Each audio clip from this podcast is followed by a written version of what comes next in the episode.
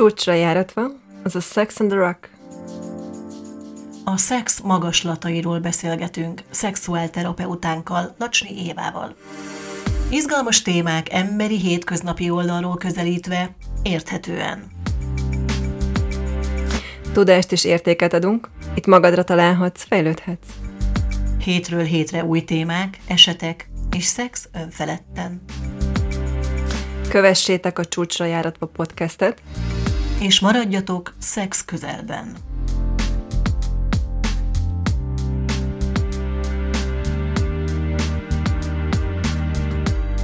Sziasztok! Ez itt a Sex on the Rock, azaz a Csúcsra járatva podcast, amikor is szexel, párkapcsolattal kapcsolatos témákról beszélgetünk állandó szakértőnkkel, Lacsné Éva szexuálterapeutával, én pedig Kocsis Noémi vagyok, ennek a műsornak a moderátora. Sziasztok, kedves hallgatók! Szexelni vagy nem szexelni, ugye, mint a lenni vagy nem lenni című fejezet. Talán ma erről fogunk egy kicsit beszélgetni, hogy milyen az a szexuális élet, amikor nincs szexuális élet. Igen, fú, figyelj, ez, ez nekem annyira fura ez az egész. Képzeld el, hogy nemrég egy asztaltársaságban beszélgettem három úri emberrel, és az egyik előadta, hogy most válik, a felesége elhagyta, összeszűrte a levet egy másik úriemberrel, és hogy ez neki mennyire nagyon fáj, stb. stb. stb.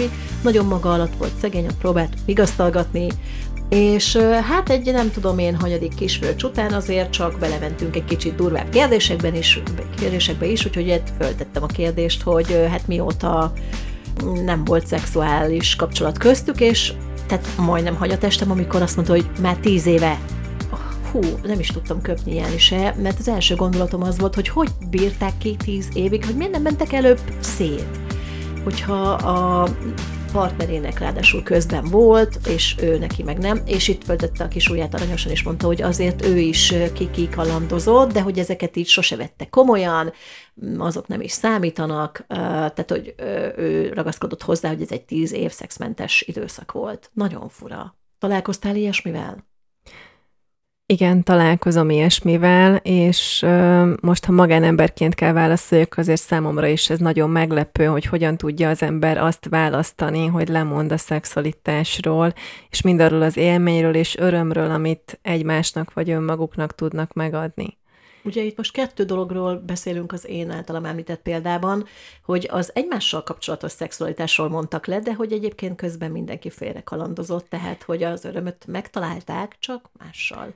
De valóban biztos, hogy van olyan is, amikor ö, kifele kalandoznak a partnerek egyszerűen, mint hogyha így ezt a vonalat elvágták volna az életükben. Igen, még azt kell mondjam, hogy a szerencse, hogy nem mond le a szexuális vágyáról, és itt vannak azért ilyen néma konszenzusos megoldások, mint amit valószínűleg ők is választottak, hogy jó, ha együtt nem is, mert nincs az a szikra, nincs az a, az, az érdeklődés, akkor legalább kifele ezt megélem. Annál rosszabb választás talán nincs, mint amikor lemondasz a szexuális énedről, és azt mondod, hogy emberré válok vagyis elfelejtek férfinak vagy nőnek lenni, és így, így lemorzsolom egy részemet. Miért mondod egyébként, hogy annál rosszabb nincsen? Azért, mert az olyan, mint amikor feladod magad. Mhm. Az egy, az egy élő halott állapot. Tehát gondolj bele, hogy szexuális lények is vagyunk. A vágy az maga a drive, egy hajtóerő, nem csak szexuális vágy, hanem a vágy az egy, az egy motivációs faktor. És hogyha az nincs, akkor, akkor hol marad a többi érdeklődés? És ugye párként azért létezünk, hogy szexuális egységet is formáljunk, ne csak emberi és társközösséget. Hát szóval én a mai napig nem tértem e felett a példa felett napirendre, mert nekem is nagyon fura így, ahogy te is mondod. Amikor most beszéltél a vágyról, bennem az a kérdés fogalmazódott meg, hogy itt megint egy picit, mint hogyha szét kellene szálazni a sztorit, mert ugye van, amikor nem is születik meg a vágy, tehát én ezt nevezem a, annak az állapotnak, amit említettél, hogy lemondtunk róla, meg van, amikor megvan a vágy, csak vagy nem akarok kompromisszumot kötni, vagy olyan béna vagyok, hogy nem találok hozzá megfelelő partnert, vagy, vagy félénk vagyok, vagy gyáva vagyok, vagy szerencsétlen vagyok, vagy, vagy éppen rosszkor vagyok, rossz helyen, vagy elmegy mellettem az élet, és észre sem veszem, mert csak dolgozom, stb. stb. Szóval nagyon sokféle módja vagy esete lehet ennek az antiszexuális lénységnek, hogy így fogalmazzak, és nem biztos, hogy minden esetben ugyanazzal találkozunk, szóval, hogy, hogy bonyolult, és mindig az egyénből kell kiindulni valahogy, nem? Vagy nálatok? Az a szexualitás nem egy természetes állapot, hanem jutunk oda. Az egy hosszú folyamatnak végül is az eredménye nem így születünk, jó? Tehát, hogy ez, ez a képesség és ez a drive, ez bennünk van, ugyanakkor akkor jutunk oda, amikor annyi sérülésen, kudarcon, csalódáson, szégyenen, bűntudaton átmentünk, hogy kényelmesebb, kedvesebb a lelkünk számára, vagy a pszichénk számára már lemondani és eltávolítani. Egyébként pont most csinálok az erekciós zavarról egy elég komplex kurzust, amiben részint erről is teszek említést, úgyhogy ez így ide is vágna amikor az embernek problémája van a szexuális életével, tehát hogy például közelít a férfi a nőhöz, és a nő visszautasítja folyamatosan, vagy nem tud olyan hatást, eredményt elérni, tehát mondjuk a nőnek nincs orgazmusa, és a férfiban keletkezik egy erekciózavar, hiszen megkérdőjelezi magát, hogy elég jó vagyok-e, tehát a teljesítményére visszakérdez, és így kialakul az a bizonytalanság, a bizalomvesztés a saját ö, férfiasságába, és később a működésébe is. És gondolj bele, hogyha minden egyes alkalommal, ugye, amikor mesztelenül ott vagyunk egymásnak, azért a nő mégiscsak biztosabb terepen játszik, hiszen nem látszik rajta semmi. A nedvesedést azért könnyebb pótolni, mint az erekciót. Az erekció vagy van, vagy nincs. Mm. És az oltári szégyen egy férfinak, hogyha az nem tud létrejönni, vagy részlegesen jön létre, vagy tudod, jött-ment, mint a gyorsvasút. Uh-huh. Visszagorva még picit az általam említett példára, ugye ez egy férfi volt, aki ezt mondta, ami duplán furcsa azért, mert hát a, a férfiak ö, sajátosságait inkább ö, vesszük szexuálisnak, tehát hogy, hogy a, míg egy nőtől nem feltétlenül várjuk el azt, hogy, hogy ilyen nagyon csúcsra járatott szexuális lény legyen, inkább legyen az a kis visszafogott, aki úgy nem beszél ezekről a dolgokról, és hogyha egy férfi kijelenti, hogy tíz éve nem, akkor óhatatlanul arra gondolunk, hogy basszus, ott valami baj van. Hogyha egy nő jelenti ki, hogy tíz éve nem, akkor úgy vagyunk, hát jó, hát szegénykém, izé el jó, van otthon a háztartással, nem, hogy így, e, e, hogy nem, külön, nem egyformán ítélik meg a nemeket se. Nagyon sokszor van az, hogy elhuny valakinek a férje, már ugye a, a, a házastárs nincs melletted, és ö, ö, úgy vagy vele, hogy jó, hát az emlékére való tekintettel is, én már nem keresek másik szexuális partnert, hanem ápolom az emlékét, és akkor ilyen 50-60-70 éves emberek tulajdonképpen már így élik az életüket. Ö, és hogy ők zömében általában nők, Míg ha egy férfi marad egyedül tőle, mint hogyha elvárnák azt, hogy azért még teljesítsen, keressen új partnert, legyen ö, szexuális lénye is a, az ő habitusának. És ez olyan fura, hogy, hogy ebben sem azonos a mérce például. Hát azért ezt nem közelíteném ennyire sztereotípan, hogy mhm. akkor ez jellemzőbb férfiakra vagy nőkre. Ez szerintem teljesen egyéni döntés, és nem csak az egyéntől függ, hanem az, hogy honnan érkezett, milyen családból, milyen kulturális közegből, milyen neveltetésből. Tehát, hogy számára mit jelent az az értékrend, hogyha már elhunyt a hozzátartozó, akkor ő hogyan éli tovább az életét, és mit mutat. Viszont visszakanyarodnék azért inkább az élők sorába, és akkor aktív párkapcsolatokról beszéljünk. Felvillant bennem egy kép, hogy miért történik ez az egész. És képzeld el, hogy nem egy ügyfelem meséli, hogy beleszerettem abba a nőbe, megláttam benne az anyát. És fordítva, a nő, megláttam benne az apát, vele akarok társas kapcsolatot, vele akarom ezt az egészet megcsinálni. Igen, megérkezik a baba eltelik x idő, uh-huh. és akkor rájönnek, hogy ó, hát ez csodálatos, csak most már nagyon hiányzik az a szex. Most már nagyon kielégületlen vagyok, és csinálj valamit. Uh-huh.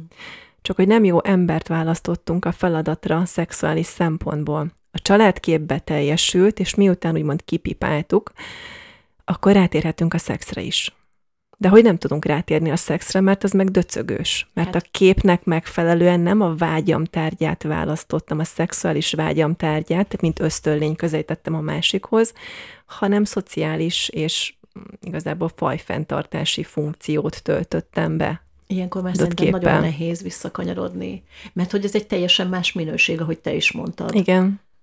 Uh, én el tudom képzelni egyébként, hogy ilyenkor a párok uh, egy idő után uh, feladják ezt a fajta önképkeresést, vagy a másik keresését, és ilyenkor kezdődnek azok a dolgok, hogy akkor keresek egy valóban nőt, vagy keresek egy valóban férfit, és akkor otthon meg ott van apuka, meg anyuka, az tök rendben van, de hogy egyébként meg nekem szükségem van más dolgokra, és akkor arra keresek Igen. egy megfelelő embert. Én azt szoktam mondani, hogy minden csak időkérdése.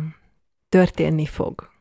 Csak időkérdése, hogy mikor jutsz oda, hogy hiányt szenvedsz valamiből, és nem tudsz lemondani adott hiányról. Tehát előbb-utóbb azt a hiányt igenis úgymond pótolni kell, és meg fogod találni le az utat, a forrást, a lehetőséget, a magyarázatot, a mindent.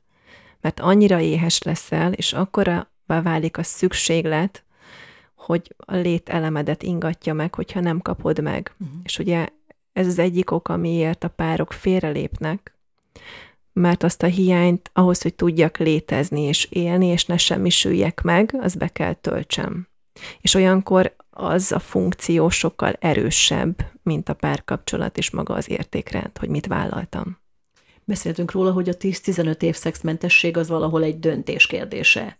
De miért baj az, hogyha én például kijelentem azt, hogy nekem így jó tehát, hogy én tök jól el vagyok a munkámmal, tök jól el vagyok a haverjaimmal, utazom, nem érek rá ilyesmikre, elfoglalom magam, olvasok, szociális lény vagyok, jövök, megyek, de nem fér bele az élet, hagyjon ezzel a témával engem mindenki a francba békén. Miért baj ez? Kinek hazudsz? Magamnak. Pontosan. Ennyi. Jó példa általános. Önelmításnak elmegy, igen. Mm-hmm. Az aszexualitás akkor működik, ha van két nemem. Tehát, hogy én sem akarok szexelni, meg a másik sem akar mm-hmm. szexelni, vagyis szexuális viszonyt folytatni, akkor el tudnak élni egy aszexuális közösségben, és nincs ezzel semmi baj. A baj akkor van, amikor az egyik akarja, a másik meg nem akarja. Mm-hmm az aszexuális közösség elfogadható annak relációjában, hogy az elején kijelentettük, hogy valamennyien szexuális lények vagyunk? Ez is csak egy döntés és választás kérdése, de hogyha valaki ehhez keresi a partnert, és ma már ez is egy párkapcsolati modell, hogy a szexet köszönjük, nem kérjük ebben a társas közösségben, akkor természetesen, de ugyanúgy, mint mindenhez partnert kell találni mert ha nem megfelelő a partner az adott feladatra, akkor nem fogjuk tudni fenntartani azt a modellt. Hú, nagyon fura egyébként, hogy minden szavaddal így előhívsz egy-egy ismerősömet. Képzeld el, hogy van ilyen ismerősöm uh-huh. a, mhm. a körben, Uh, ahol egy, uh, egy látszólag nagyon jól működő, szeretetteljes, harmonikus emberpárt képzelj el, és amikor uh, kilépnek a körből, és beszélgetsz róluk, akkor így mellesleg kiderül, hogy de ők deklaráltan is megbeszélten no sex. És hát nyilván az emberben rögtön a, a kis hátsó gondolat megszületik, hogy jó, de akkor ki hogy oldja ezt meg? És akkor kiderül, hogy az egyik fél az abszolút tartja magát ehhez, és senki, és nem kell, és izé felsővezető vagyok, és tolom a munkát, és elfoglalom magam a kis képzelt világomban, míg a másik, hát gentleman angry módon, de hát így azért nem nagyon deklaráltam, vagy megbeszéltem, de hogy tart egy barátnőt mellesleg. Tehát, hogy igen, nagyon sok, sok ilyet ismerek én is. Meggondolom a te praxisodban is található ilyen. Ez is vállalható szerinted? Mert hogy itt azért nem volt annyira nagyon megbeszélve ez a dolog, tehát hogy az egyik fél az kvázi nyílt kártyákkal játszik, a másik az meg hát na, Hát azért itt most mondjuk ki, hogy sajnos az egyik hülyének nézi a másikat, uh-huh. és használja azt a megállapodást, miközben ő maga meg nem tartja be. De most akkor ilyen szempontból miről beszélünk? Tehát, hogy ezeket ki kell tudni mondani és vállalni, és egyébként a tudatodban megjelenik, akár mint titok, mint bűntudat, mint szégyen, lelkiismeret, furdalás, és nem tudsz olyan intimitással közelíteni akkor a másikhoz, hiszen van egy részed, ami bűnben jár, azt pedig rejtegetni kell. Itt most már azért nagyon sok ilyen kikalandozós, extremitásba hajló esetet említettünk, de vegyünk mondjuk egy teljesen klasszikus párkapcsolatot, egy klasszikus házasságot, ahol az emberek szeretettel mentek bele ebbe a szövetségbe, jól is működött az elején, szex is volt, aztán hát telnek az évek, évtizedek, és hát kicsit meglanyhul az egész, megfárad, megszürkül, kezd ugye egyre ritkább lenni az ágyba bújás, és aztán kvázi egyszer csak azt veszük észre, hogy pak, megszűnt, onnan hogyan jössz vissza például. Tehát mondjuk van egy öt éves szexmentes periódus, azt hiszük, hogy jó, tudjuk, hogy nem, mert ugye uh-huh. kérdezted az előbb, két csapunk be magunkat, van-e visszaút? Ha döntesz, hogy vissza akarsz menni, akkor van. Ugye ez úgy működik, hogy beleállunk más szerepekben, mert adott szerepről tudjuk már, tehát megvan a tudásunk, hogy ez nem működik, én ott, ott kudarcot vallok, nem vagyok olyan sikeres, tehát inkább próbálok eltávolodni tőle, és beleállok egy másik szerepbe.